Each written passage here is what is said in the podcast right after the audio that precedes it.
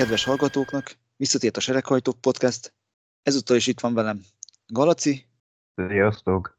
És a podcast házigazdája ezúttal is én, Danika vagyok. Laci, egy egészen különleges és a, a végére egy izgalmas időmérőt kaptunk, de ez nagyon-nagyon sok mindenhez kellett történnie. Te is hasonló véleményem vagy? Igen, eléggé zív volt sok szempontból ez az időmérő. De hát végül is az egész csak Verstappen meg, autójának meghibásodása miatt alakult így, mert máskülönben valószínűleg nagyon simán ő lett volna a pozícióban.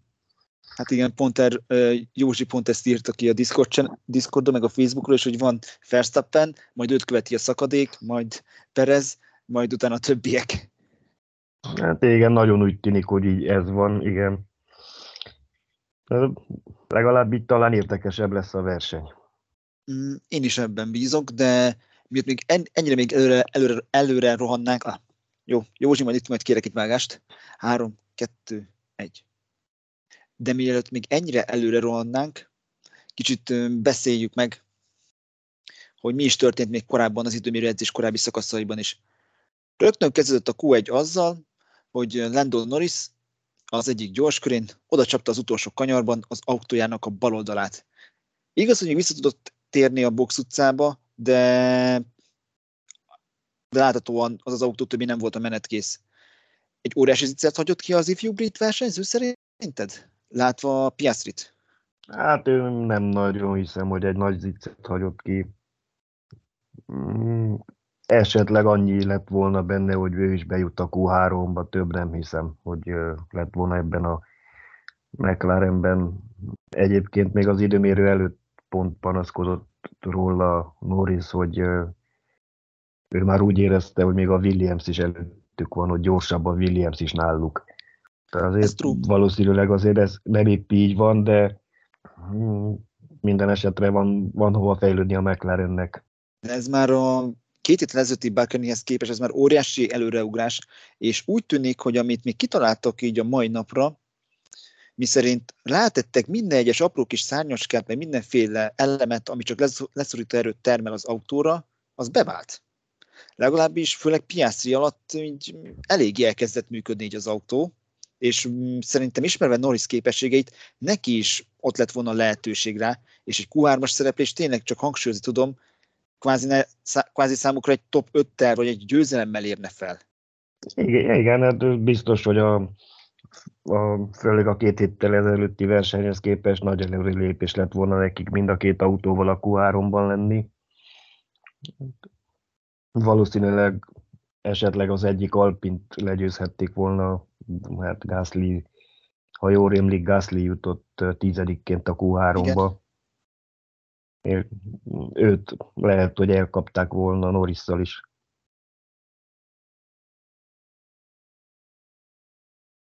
Igen, és ezért is sajnáltam, hát nem az, hogy nem, sajn, nem az, hogy sajnáltam volna, csak ezért is volt egy kis csalódás bennem, hogy Norris igazából nem tudta meg, meg, megmutatni, hogy mit tud ez a McLaren, így Isten igazából így ezzel a maximális leszorító erős beállítással. Mert szerintem jelenleg még nem minden, mert szerintem még jelenleg nem Piastri az abszolút mérce, hanem még mindig Norris, de úgy tűnik az Ausztrál is megtette az első biztató lépéseket így a Forma 1-be. Hát igen, csak nyilván nem csak Norris esetében, bárki esetében sajnálatos, hogyha még akár saját hibájából is nem tudja kihozni azt, ami benne van az autóban. De nem csak a McLaren miatt maradt emlékezetes ez a Q1, hanem még Sargent körelvétele miatt is. Én azt nem értem. Elvileg Sargent csak azt a fehér vonalat lépte át a célegyenesben. Szerinted megérdemel egy ilyen átlépés, egy ilyen büntetést, amivel így elveszik neki a továbbjutást érő köridejét? Hát én őszintén erre, én, én az ilyenekre nem tudok mit mondani, mert uh, ebben valószínűleg az lehet, amit ott a közvetítés alatt is mondtak Weber Gáborék is, hogy esetleg lett volna az időmérő előtt egy újabb eligazítás, vagy valami hasonló, amit mondtak a versenyzőknek, és azt, azt nem tartotta volna esetleg be Sargent, de hát azon kívül hát tényleg nagyon furának tűnik, az biztos az egész, és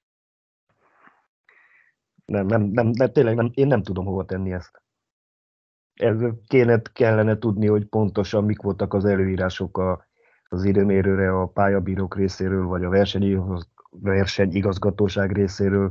Ez a verseny, versenyigazgatóság szokott kiadni egy-egy ilyen dokumentumot. I- igen, I- igen, csak ez az, hogy én ezt ősz, én nem tudom, hogy sőt, hát ugye Weberék se tudták, ők is közvetítés alatt beszélték, hogy azt talán pont Sargent körelvételével kapcsolatosan, hogy Ö, ők még eleinte arra tippeltek, hogy, hogy hasonlóan, mint ahogyan később Hülkenbergnek a körét elvették, hogy az utolsó kanyar túlságosan is kiszélesítette.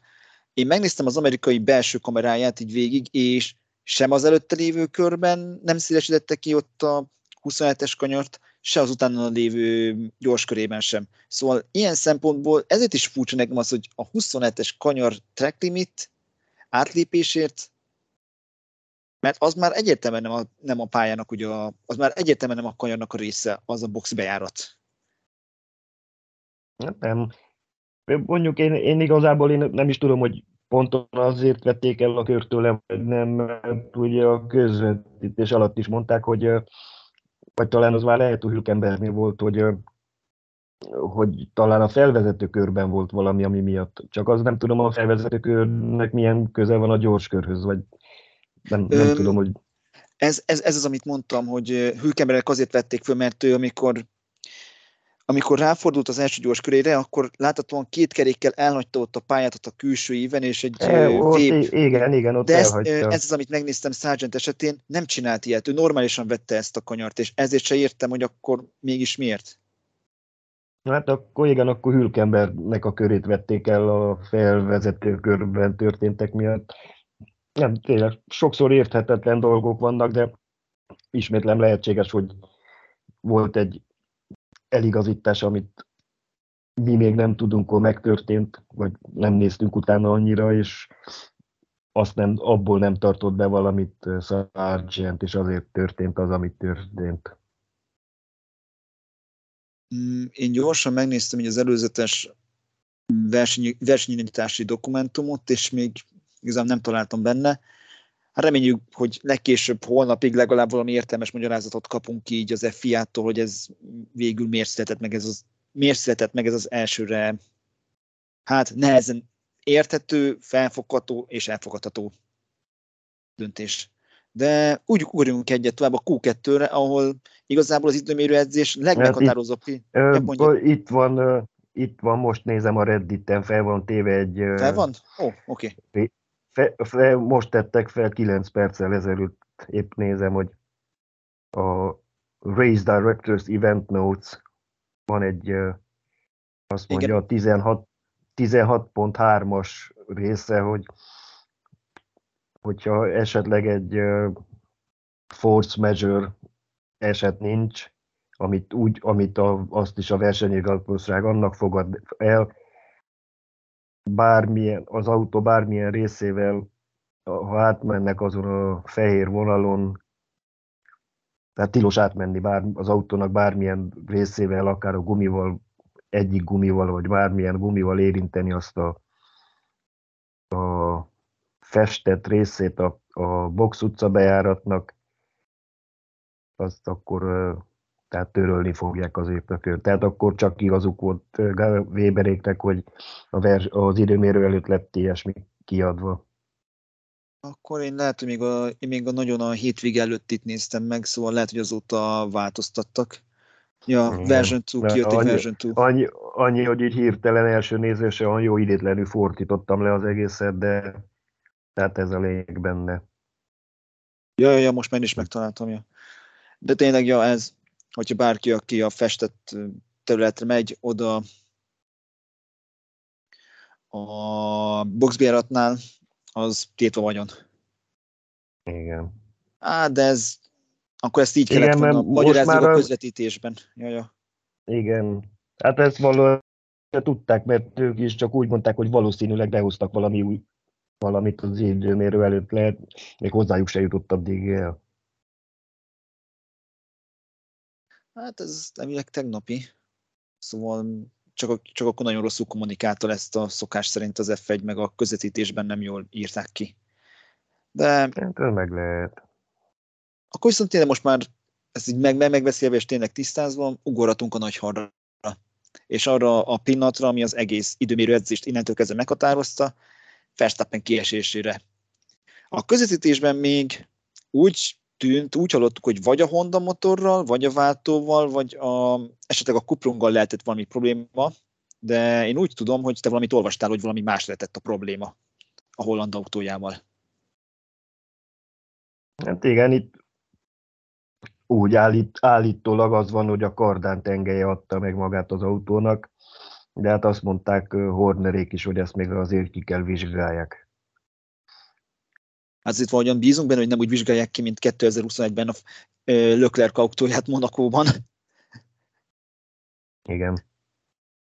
De igen, abban valamennyire benne van, hogy ez nem egy olyan megbiztossági probléma, mint ami a ferrari szokott így előfordulni az elmúlt időszakban, hanem egy ténylegesen, hát egy elemtörése lehet, valamelyik alkatrésznek a tönkremenetele, egy külső behatás, amivel Verstappen előtte az egyik kerékvetőt nagyon durván megtámadta, és egy jó nagyot pattant is, az autóról le is vált egy kisebb darabka, amit még mutattak a közvetítésben, és lehet, hogy ez volt a, a kvázi a végső döfésen, végső döfése az autónak, úgy a kardántengelynek.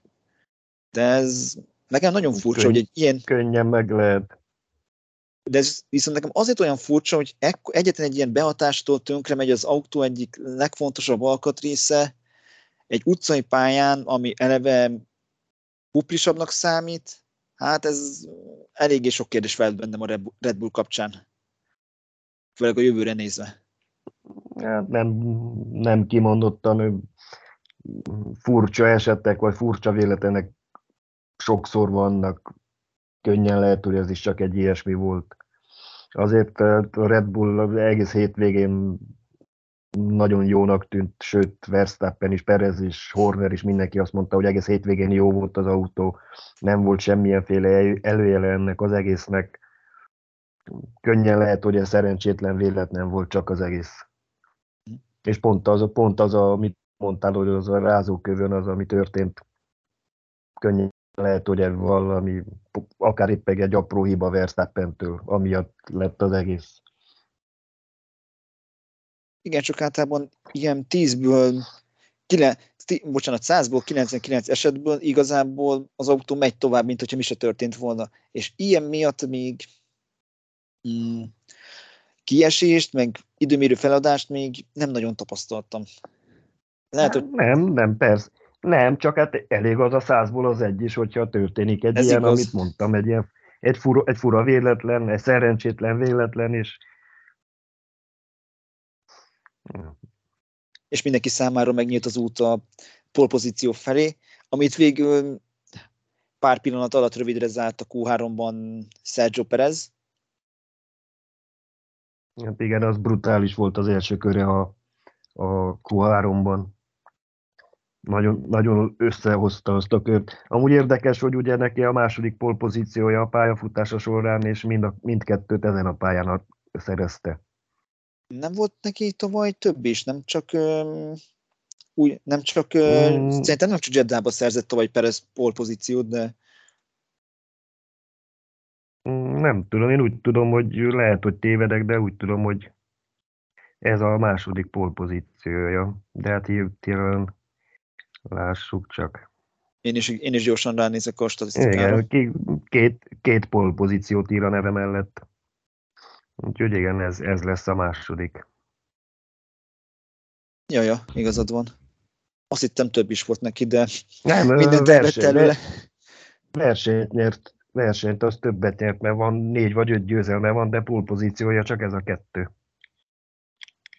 Akkor ezek szerint Sergio Perez továbbra is az utcai pályák királya, és leginkább ott érzi magát továbbra is jól. szokásával szíven. A, annak tűnik, igen. E, még visszatér picit Perez, Perez részéről, ez innentől kezdve egy kötelező pozíció volt, hogy Verstappen kikerült a képből? Hát ha nem is mondanánk mondjuk kötelezőnek, de azért a majdnem kötelező kategória. Hát igen, ez, ez a Red Bull azért szerintem van ennyire jó, jobb, mint a többi autó a mezőnyből, hogy mm, nagyjából már úgy is lehet nevezni, hogy kötelező nekik a pozíció. Ezt azért is kérdezem, mert utána Perez második kören nem sikerült jól, és mind, mind Leclerc, mind Russell eléggé megköz, megközelítette. Hát azért Leclerc igen, őt mennyi 100, 155 ezredre van. Igen, bocsánat, igen, bo- igen, pontosan, igen, Leclerc, igen, bocs, azt hittem Russell meg Alonso is közel van, de nem, nem csak Leclerc kerül két tizeden belül. Már, igen, ők Alonsoék már valami fél másodperc környékén voltak tőle. Annyi. De akkor is igazából Leclerc majdnem megint megcsinálta a csodát. Nagyon közel hát került, miközben egész hétvégén úgy tűnt, hogy a Ferrari nincs sehol se. Igen, Leclerc nagyon összerakta azt az egy kört, az biztos, igen. Hát ő is, ő is mond, ő azt is mondta az időmérő után, hogy nagyon elégedett azzal a körével. Viszont ő se tudja azt, még a verseny az nehéz lesz, mert a, bár jónak tűnik a versenytempójuk, de azért valahogy úgy, úgy, valahogy úgy mondta, hogy úgy, úgy érzi, hogy nem lesz elég a versenytempója, főleg neki, mert ugye 10, 10 helyről hátrébről fog indulni. Mm, így van, így elvileg a 12. helyről fog indulni, viszont ahogy nézem így előtte a, a potenciális indulókat, a legkomolyabb ellenfele valószínűleg Nico Hülkenberg lesz, mert neki van a legnagyobb végsebesség, de, onnan, de onnantól kezdve igazából senki, szerencs, senki, senki sincsen, aki ilyen gyors végsebességű autóval körözhetne előtte így alap, alap, alapvetően, főleg így az első pár körben. Így, hogyha mindenki gond nélkül és nagyobb, óriási megarajtokat, megarajtok nem lesznek, még így visszatérve viszont így, hogyha már Leclercről beszéltünk, akkor viszont Science kapcsán is meg kell említeni, hogy ez az 5 tized lemaradás csak Leclerchez képest, ez nem néz ki jól. Megint. Nem. Nem bizony. Nem. De, nem, de, nem láttam Sainz, Sainz-tól nem láttam még nyilatkozatot, hogy mit mondott, hogy esetleg belehibázott volna, vagy valami más oka lett volna, de azért igen, fél másodperc a Forma 1-ben az rengeteg hát az egy, pláne így most ebben a középmezőnyben, meg igazából az idén jóval szorosabb mezőnyben, ami Perez után van, hát ez négy-öt hely, és itt is látjuk, hogy Sainz-tól ez csak az ötödik helyre volt elég, és beférközött elé mind Alonso, mind Russell, miközben ez így egy picit, hát mennyivel nagyjából picit több, mint két tizeddel gyorsabb lett volna, harmadik rajthely. És ez a két tized se egy óriási Hát abban az, az sem egy óriási, hogy hívják, öm, nehéz feladat, pláne látva azt, hogy Leclerc mire képes, és még akkor is még a monakói két és fél tized előtte, előtte maradt volna. Hát igen, de ezt azért már megszoktuk, hogy a, főleg az időmérőkön Leclerc jobb, mint Sainz. Nem, nem tudom, valószínűleg azért jobb pilóta is Leclerc a spanyolnál, és plusz ezt már főleg a tavaly láthattuk, hogy az időmérőkön az egykörös teljesítményét nagyon össze tudja rakni a hát, monakói. Nagy Dani szavaival élve Leclerc tud varázsolni az autóval. Hát igen, azt is lehet mondani. Csak viszont a, a versenytempója már kérdésesebb a Ferrari-nak és um, főleg, an, an, főleg annak tudatában, hogy uh, ezt mind a Mercedes, mind a Ferrari, mind az Aston Martin, mindenki azt mondja, hogy ezen a pályán eléggé közelinek tűnik mindenkinek a versenytempója, hogy uh, nem Elvileg lesz olyan is... könnyű elő, előzgetni. Elvileg az is a tegnapi, ma reggelre végre kijöttek a versenyszimulációs adatok így Twitteren, és gyorsan végigbogarászom egy párat. A lágy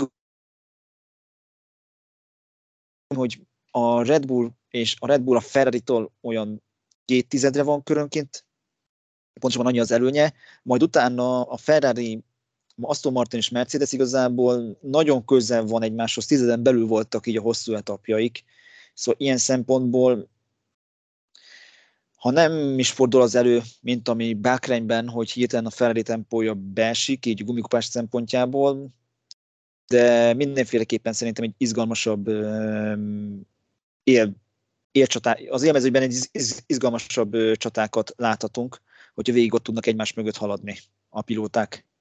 Viszont ez az is kell, hogy akikről még nem beszéltünk, az, hogy Alonso meg Russell is ott tudjon maradni, kicsit még rájuk is még térjünk ki.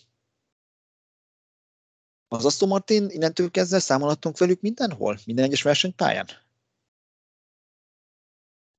Hát egyelőre úgy tűnik, hogy igen. Aztán én már, több, én már többször mondtam amúgy ezt, hogy és ez minden szezonra igaz, hogy azért meg kell várni a, harmadik, negyedik, ötödik futamot. Általában úgy szokták mondani még a, a nagy szakértők is, hogy meg kell várni az első európai versenyt, és akkor, akkorra rendeződnek egy kicsit az erőviszonyok minden szezonban.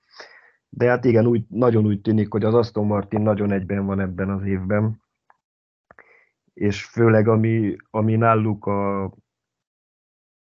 jelen állás szerint nagyon nagy pozitívum, hogy ott vannak nagyon elől az időmérőn is, ugye most Alonso második helyről fog indulni, Igen. és a verseny, versenytempója nagyon erős az Aston Martinnak, és egyelőre az is úgy tűnik, hogy a gumikezelésben is ők a legjobbak. Legalábbis az élvezőn csapatai közül biztosan. Igen, csak náluk tényleg az, az a kérdés, hogy mit csinálnak az egyenesebben, mert gyorsan még a podcast előtt még átbogaráztam a telemetriát, és az nagyon kijött, hogy Alonso rendre sokat kap az egyenesekbe. Konkrétan ott buk, ténylegesen ott, ott bukt el a, annak a lehetőségét is, hogy tisztán a második helyen végezzen, és ne, és ne ugorjon belé Leclerc. És emiatt tartok egy kicsit, hogy az Aston Martin kapcsán, hogy nem lesz nekik annyira egy jó mm, futamuk, hogyha nem tudnak elég hamar elhúzni, és a szokásosnál is sokkal jobban menedzselni a gumikat, hogy őket bármikor képes bárki megenni a DRS zónákban. Hát azért ebben én nem lennék olyan biztos. Más, a mostani Forma 1-es autóknak azért teljesen más az időmérős beállításaik, meg a versenybeállítás. Főleg amikor ott az időmérő Q3-as szakaszban, amikor minden gomb fel van tekerve maximumon a minden autón, akkor egészen más, mint ami a versenytempó, ami a versenyek alatt a hosszú etapokra van kialakítva. Jó, ezt, Igen. Én, ezt már úgy láttuk Bakrányban is, hogy így hogy Alonzónak a nem éppen szokványos helyeken kellett próbálkoznia. Mert a DRS hát zónákban sem volt elég tempója. Hát nem volt elég tempója, de ugyanúgy azért őt, igen, egy időmérős, izé, ö, időmérős hogy mondjam, hogy egy időmérős körbe lenne valaki a háta mögött, igen, valószínűleg megelőzni egy hosszú egyenesben, de versenyben azért nem biztos.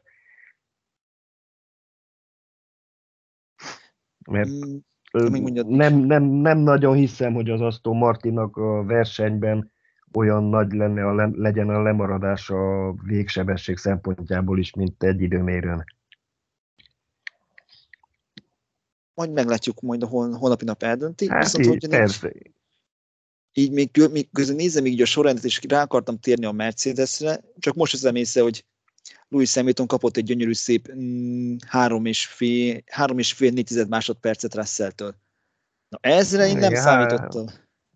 Három tized környékén kapott, igen.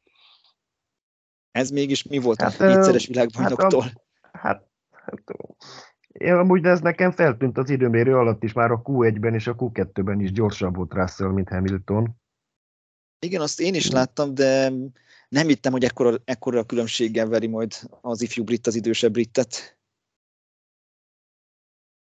Hát igen, persze mindig, mindig egy kicsit furának tűnik, amikor egy nagy bajnok kikap a fiatalabb csapattárstól.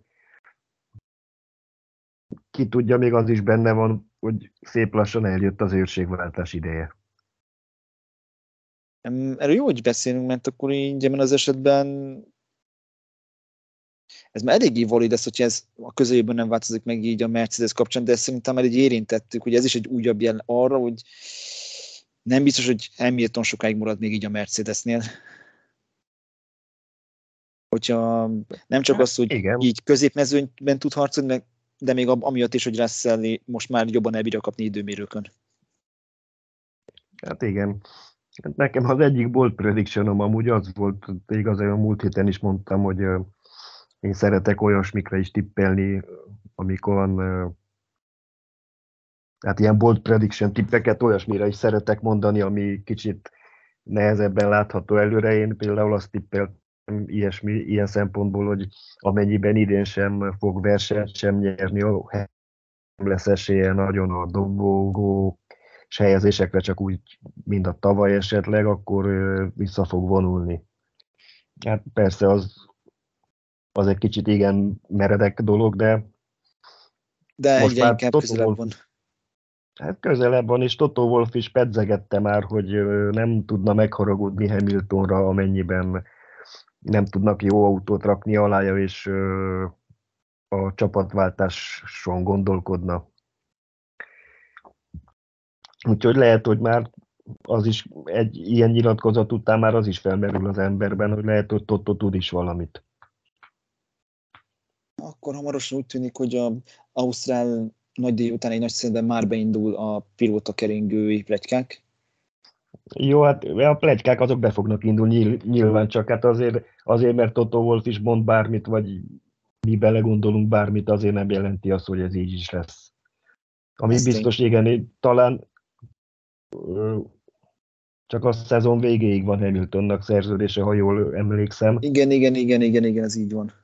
És uh, arról van szó, hogy már igaz, nem csak vele, hanem russell is, hogy már szó, kerül, szó esett a hosszabbításról.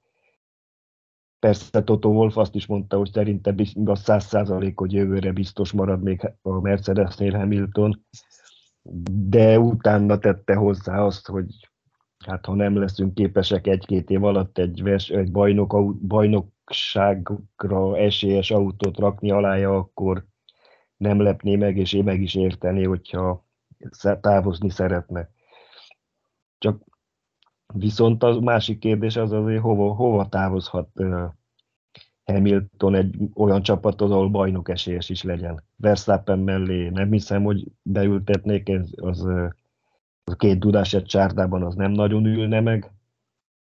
Ferrarihoz se hinném, ott mindkét pilótának megvan még a szerződése, érvényes szerződése van, ugye, és hát nem nagyon hiszem még azt se, hogy Sainzot feláldozna a Ferrari azért, hogy Hamilton-t oda vigyék. Nem tudom, hogy igen, mi a Hamilton célja. Állítólag Sky Sports, emlékem a Sky Sports, vagy Martin Brandon, már nem tudom, ki hintett el, hogy Hamilton a Ferrari-t nézte ki, de igen, ebbe én sem hiszek. És hogyha vége a Mercedes-es kalandnak, akkor szerintem a Forma 1-es pályafutásnak is így vége. Laci, még egy valamiről még gyorsan beszéljünk, még így a podcast vége előtt, már részben érintettük, mégpedig az, hogy Piastri a 9 lett. Végre megmutatja, hogy miért, miért hitte mindenki szuper tehetségnek? Hát ez az időmérő, ezen az időmérő megmutatta, és főleg annak fényében véve, hogy mennyire gyenge ez a McLaren. Szerintem igen, szerintem bőven megmutatta, nagyon, nagyon, nagyon jó időmérőt futott szerintem. Hát konkrétan 200 másodperce volt Hamiltontól. Ugye, igen, igen. Ugye, ahogy azt is beszéltük, hogy Norrisban is maximum az lett volna benne, hogy bejut a Q3-ba, és még az sem biztos, hogy bejutott volna, és így, hogy Piastri bejutott, Szerintem egy egész, ez egy egész jó teljesítmény. És nyilván még a pontszerzésre is bőven megvan a lehetősége.